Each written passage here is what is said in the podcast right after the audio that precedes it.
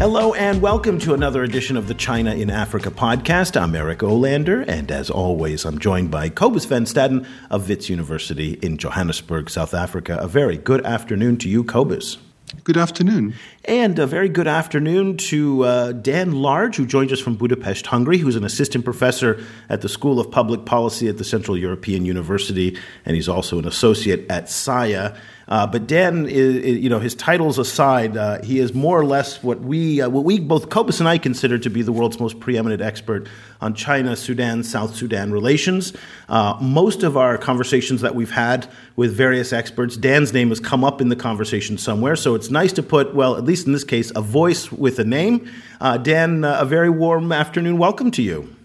Thank you, and good afternoon to you. We are thrilled to have you on the show today, in part because we're coming back to the topic of South Sudan. Now, I know we've been talking a lot about South Sudan the past few months, and that's in part because it is the the hot story right now, uh, and what's happening there over the past, uh, I'd say, two to three months. There's been an intensity of firing uh, of uh, of conflict there. Let me bring you up to speed before we get into the conversation with Dan. There was a ceasefire on January 23rd between the rival parties. Now we're not talking Sudan, South Sudan. This is fighting that's within Sudan only. When the vice president Riek Machar and the president Salva Kiir decided that they were going to go after each other after they had fought endlessly with, uh, uh, uh, with, with Sudan, with Khartoum. So now what's, what's happening is the oil fields in Malakal in the past week in the northern part of South Sudan have, uh, have come under conflict and the fighting has resumed. China received a lot of credit for its participation in the January 23rd peace talks that led to a ceasefire, and now that seems to be coming undone. And so today with Dan, what we want to do is kind of understand where are we today? Let's look forward here and the Los Angeles Times had a great headline that I thought was very interesting and caught our attention. It said, Even China has second thoughts on South Sudan after violence. And Dan, the implication there is that China has a stomach for this type of instability and high risk investments that many other countries don't have. But it appears that maybe, just maybe, Sudan might have crossed some kind of threshold that Beijing might be kind of getting to the point where even it might say, you know what? It's time for us to go. So, how would you describe the Chinese thinking today on the conflict that is simmering, if not boiling, in South Sudan? Well, first of all, it's a pleasure to be on this show, and thanks for the invitation. Uh, second, I wouldn't dream of th- uh, speaking for the Chinese government, but I'd be happy to offer a few thoughts here. Um, it would help, I think, to start with some perspective.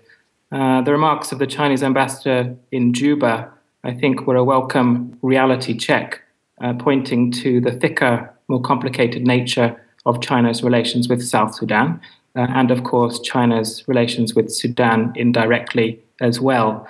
Part of that reality check, I think, should involve a reappraisal of the idea that China somehow walks unaffected on the waters of African conflict uh, and is not um, is somehow uniquely immune uh, to the various uh, problems that they, they can cause.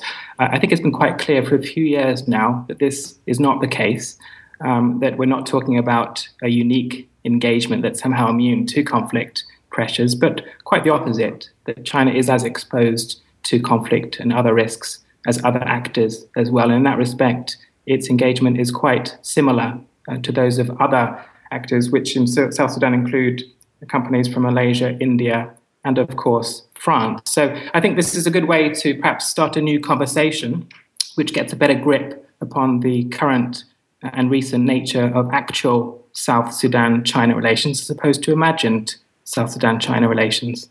So let me just quickly, you know, up, when you said the comments of the ambassador, Ambassador Ma Qiang, uh, you know, the reality check that you mentioned was, and if this is, we're talking about the same thing here. He said, "quote Unfortunately, everything has changed." So everything is on hold. Is that what you're the reality check that you're talking about? Yes, I think so broadly. Um, but I would say also that in many ways, if we rewind to the nature of China South Sudan relations before 15th of December 2013, there were already problems in bilateral uh, relations which spoke of uh, a recalibration of China's role uh, in Sudan and South Sudan, and really speaks to the need, instead of having a black and white binary conversation about the advance or the retreat of China's role there. Uh, it speaks to the need to have a much more differentiated conversation about nuance, about complexity, and above all about the politics of these actual relations. Um, and can you tell us a little bit more about what the, the in, in broad strokes, what the politics of these relations actually are at the moment? Yes, absolutely. I think it would help to begin, um, of course, with remembering the formative period of China South Sudan relations in the modern sense, uh, which was the crucible of war in the late 1990s, uh, a time of vicious South South civil war at the same time as North South civil war, which did produce a lasting legacy of strong associations between China and the government in Khartoum in most parts of southern uh, Sudan. Um, that was a continuing sort of past in the present dynamic after the peace agreement of 2005 and even after South Sudan's independence in July 2011. Um, after that, and in terms of the story of China and independent South Sudan relations, there are a few themes I think to touch upon uh, that get uh, to the actual nature of relations in, in a better sense. Um, there were, firstly, uh, strong efforts by the Chinese government to enhance its standing in South Sudan and contribute to the new independent country's development prospects. This took the form of its own bilateral assistance program, various forms of humanitarian and development assistance, uh, for example. Um, and of course, China's role in peacekeeping and, and multilateral efforts has already been mentioned. Um, secondly, there was a process of getting to know each other on the behalf of both governments. Remember, China's consulate had been established only in September 2008 officially, which is quite remarkable, uh, as that was just on the eve of South Sudan's independence and really speaks of the total dominance of northern Sudan China relations until that point. So the two governments had been developing their relations, and I would say this was characterized by degree of success, progress, if you will, but above all, mutual discontent. Uh, so everyday relations between the government of South Sudan and the Chinese embassy weren't always smooth on a day to day basis uh, for various uh, reasons. Um, and this was partly due to misperceptions or communication problems between both sides. You probably remember the dramatic announcement by the then South Sudanese Minister of Information in April 2012 that China would provide an 8 billion US dollar loan to South Sudan. Uh, this was one example of something which had never ever been agreed between both parties at all. Um, but when it was announced, it acquired a certain reality and led to great disillusionment in South Sudan that China somehow had the money but wasn't willing to actually uh, provide it. The fact that it took more than a year for the Chinese government to deny this in public uh, hardly helped at all uh, of, of, course, as well. Uh, so there were negative sem- sentiments towards China in Sudan, in South Sudan at the popular level, but also part of everyday government relations.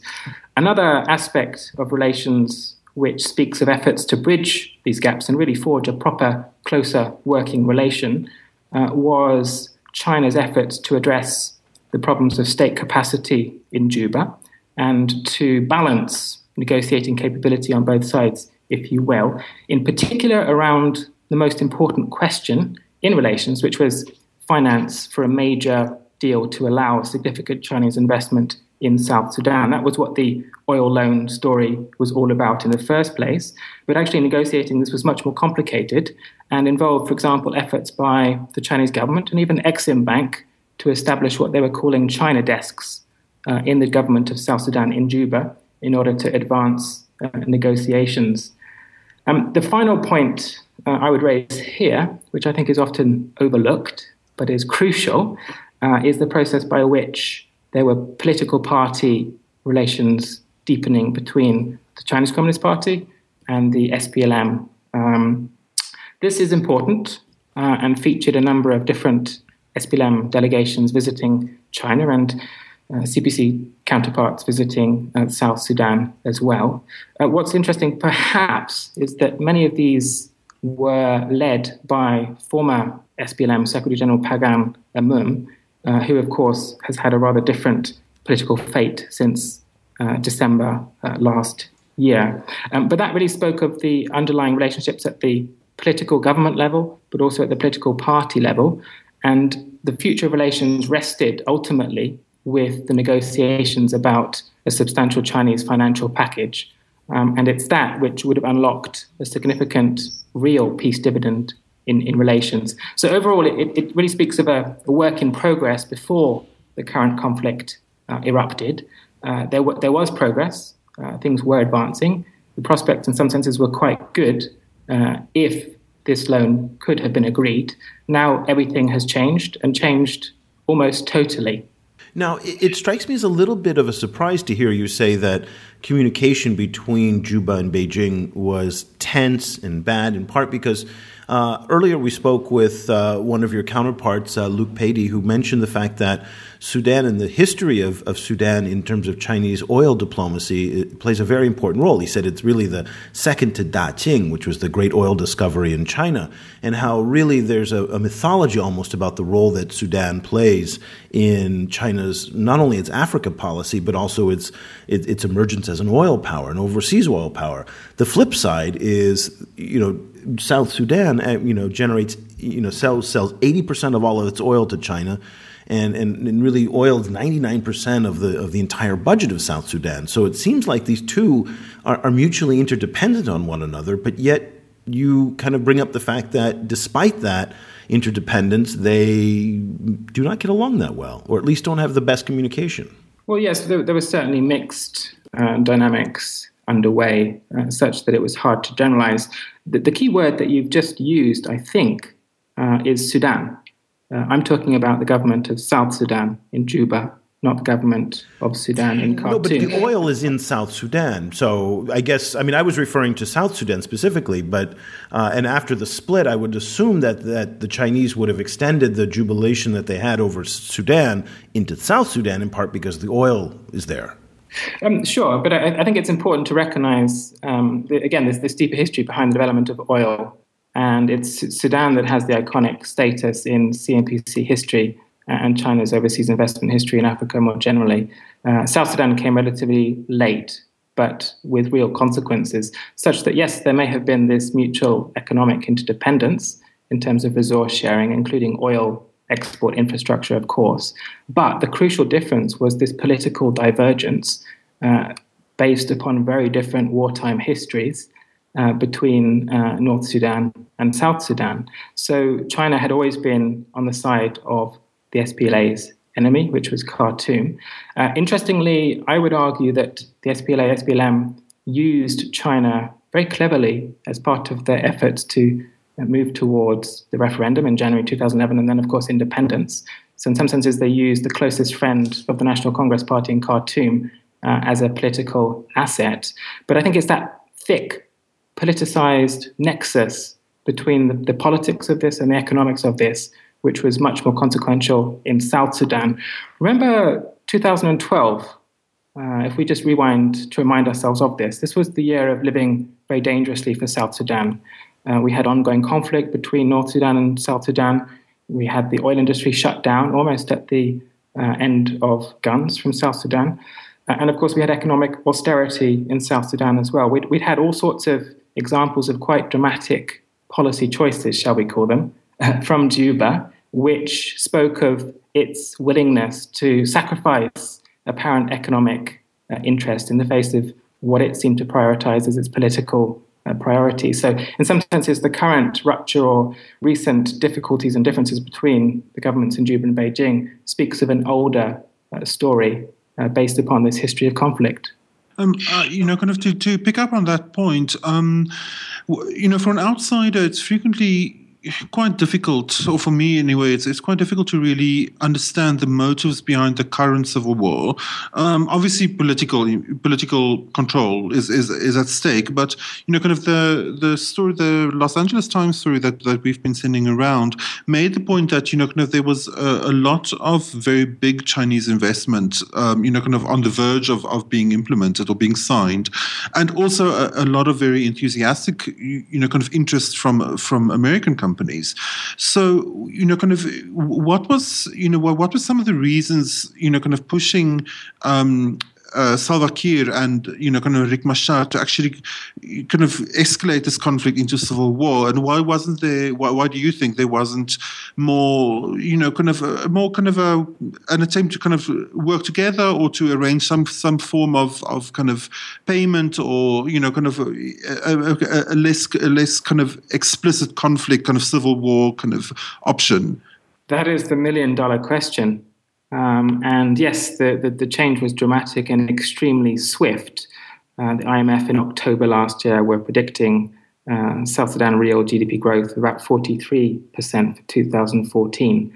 Uh, there were all sorts of plans on the table for scaling up of investments from not just China, but other countries as well.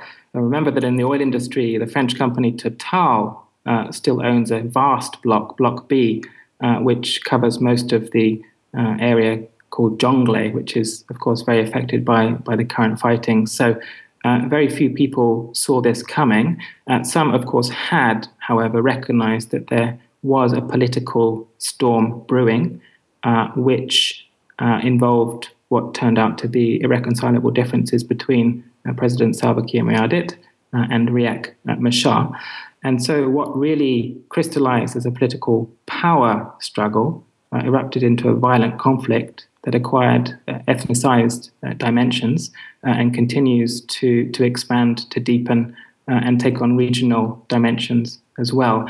I should say that the precise uh, circumstances of the actual so called trigger behind uh, the current conflict have not been properly ascertained, and I doubt that they can be because there are very different competing narratives of just what happened and who did what. So we may be unable to recover that precise history, but uh, clearly a lot happened very quickly, uh, and it's far too late to put any genie back into the bottle, if ever there was one. The bigger point that this illustrates, I think, is the way in which the primacy of South Sudanese politics dominates not just relations with China, but virtually all external actors as well. So is is the calculation there that that you know kind of that they actually have the time to to kind of settle these political differences, uh, even if it goes to civil war, which it has, um, you know kind of because there'll always be people static or external actors standing in line waiting to buy that oil whenever this, which kind of whichever kind of government when when they when they're ready um, to to sell it, there'll be someone lining up to buy it. That's probably part of the longer term calculation, certainly, and the oil blocks that have been shut down completely in South Sudan, which are those in uh, unity state. Uh, clearly, they were experiencing declining yields uh, already before the current shutdown, but the oil that is underground now will stay underground and in the future can be recovered. Um, so, in some senses, the longer economic game uh, still features uh, oil as the centerpiece of, of the South Sudanese economy. But what's really driving this isn't so much uh, the oil industry, although that's obviously the key part of government uh, revenue, uh, so much as these political differences and also all sorts of layers of different uh, conflict dynamics uh, across southern Sudan, some very directly related to these differences between Salva Kiir and Riek Machar, but others speaking of different conflict dimensions in the south as well. So it's a complicated, tangled mixture of different conflict dimensions, of which the negotiations in Addis Ababa uh, can't be properly expected to address everything uh, in, at, at, one particular uh, time. And that's the problem with any uh, talk of the, well, the, the, current fate, the current cessation of hostilities agreement that was mentioned earlier. Uh, seems to have been fundamentally disrupted by the current fighting around Malakal. Uh, but this is where any peace process in Addis Ababa faces real limits about its application Uh, in South Sudan in view of this thick set of mixed conflict dynamics. I want to wrap up the show and wrap up our discussion just in a forward looking question in terms of going back to our original premise of the show, which was that LA Times headline that even the Chinese now are getting frustrated with, with, with what's going on in South Sudan. And I, I, wanted to get your sense of where do you see this relationship going in the in the near term at least and maybe the medium term. Do the Chinese finally say, you know, we're not going to put our CNPC workers back into South Sudan who've been evacuated? You know, there's there's a you know, the part of the Trans-Pacific Partnership trade deal that the, United States is negotiating with 11 Asian countries is to, is to help facilitate uh, natural gas and oil exports from the United States, which is now emerging as the world's largest energy exporter. So South Sudanese oil may not actually be that important in the future as we go into an era of abundant supply.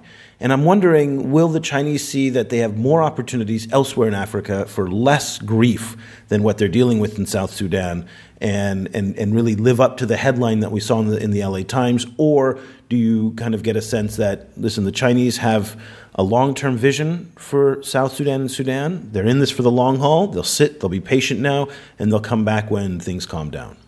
Well, I think there was a long term vision that China had for South Sudan, and in many ways it was a very positive, welcome vision. Uh, this was a vision of substantial, hard infrastructural development that would have gone a long way, if realized, to have redressed historic underdevelopment in southern Sudan, um, built up over many uh, and many decades. Um, so that was all based upon uh, the financial negotiations between uh, the two parties. And if realized, uh, this would have made a huge and, and tremendously beneficial uh, contribution to South Sudan's uh, long postponed development. Now, I think that vision may remain, but clearly can't be squared in any way with current conflict realities. That's the sad uh, new development. And so ultimately, I think everything does depend upon what happens to the conflict in South Sudan, period, uh, in terms of what China does now and how it goes forward.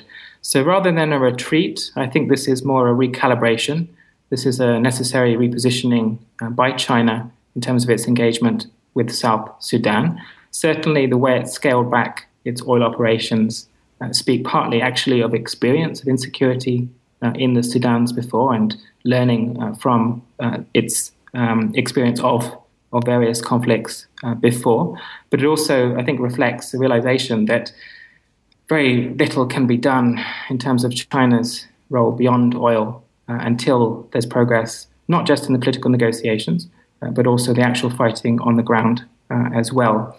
The actual importance of oil from South Sudan in China's oil relations with Africa, I think, particularly in recent years, has consistently been overstated. Mm. There's much more behind China's role uh, in South Sudan than simply the oil. Uh, so, yes, in many ways, the significant oil story uh, has moved to other parts of Africa and other parts of the world as well. Which is why, in some senses, what we're talking about, I think, is whereas before in Sudan as it was, and the two Sudans as they became, in a sense, the story was economics in command before Darfur came along and politics became more important. Uh, now the economics remains, and this is a regional story, remember, as well. It's not just uh, South Sudan. But of course, the difference is that politics is now comprehensively in command. Um, and in many ways, the new story for China and South Sudan is one of diplomacy, of attempted mediation, uh, and whether or not its new interest in practically uh, applying ideas about relationship between security and development uh, can actually be realized. So, yes, this is a new chapter in Chinese foreign policy, but it's absolutely part of a longer story it's hard to tell if you're optimistic or pessimistic. I think the one thing that we can confirm is the fact is that the South Sudanese people are going to lose the most in all of this after so much promise of the past few years uh, about the, the potential economic growth that they were just about to embark upon. And now it seems like uh, there's a lot more suffering ahead. Dan, thank you so much for joining us on the show today. Dan Dan Large an assistant professor of public policy at Central European University. He's also an associate at the South African Institute of International Affairs. One of the things we like to do at the end of every show, Dan, is to kind of let people know uh, if there's anywhere on the web that they can find you. Uh, if you you know Twitter, Facebook, you know, so that they can keep on, on top of what you're reading, writing, and thinking. Oh, yes, absolutely. Um, I'm on Twitter at Dan TM Large. I'm also on the website of the School of Public Policy uh, here at Central European University. I might also say uh, that I'm, I can be reached at the Rift Valley Institute's Sudan Open Archive, which is a digital library providing full access to all sorts of information about South Sudan uh, and Sudan. That's available at www.sudanarchive.net. That's that's awesome. Thank you so much for letting us know about that. And uh, and I recommend to everybody out there that Dan is probably you know one of the smartest guys out there on China Africa studies, and in particular about Sudan uh, China relations, along with Luke Patey, uh, who we've had on the show.